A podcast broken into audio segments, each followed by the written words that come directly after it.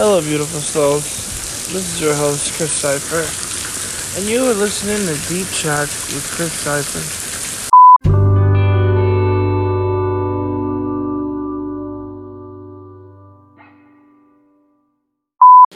Do you ever wonder?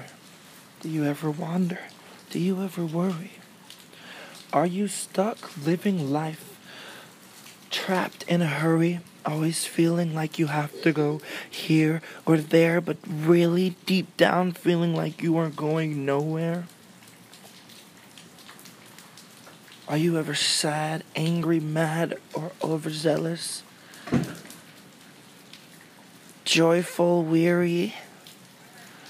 or feeling as if you were to perish. Do not worry and do not fight for those emotions you must cherish. For any and each one of them could spark coherence, ascension, knowledge retention.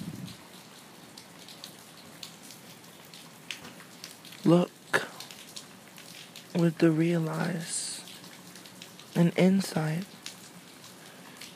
from your heart and mind, but through your soul.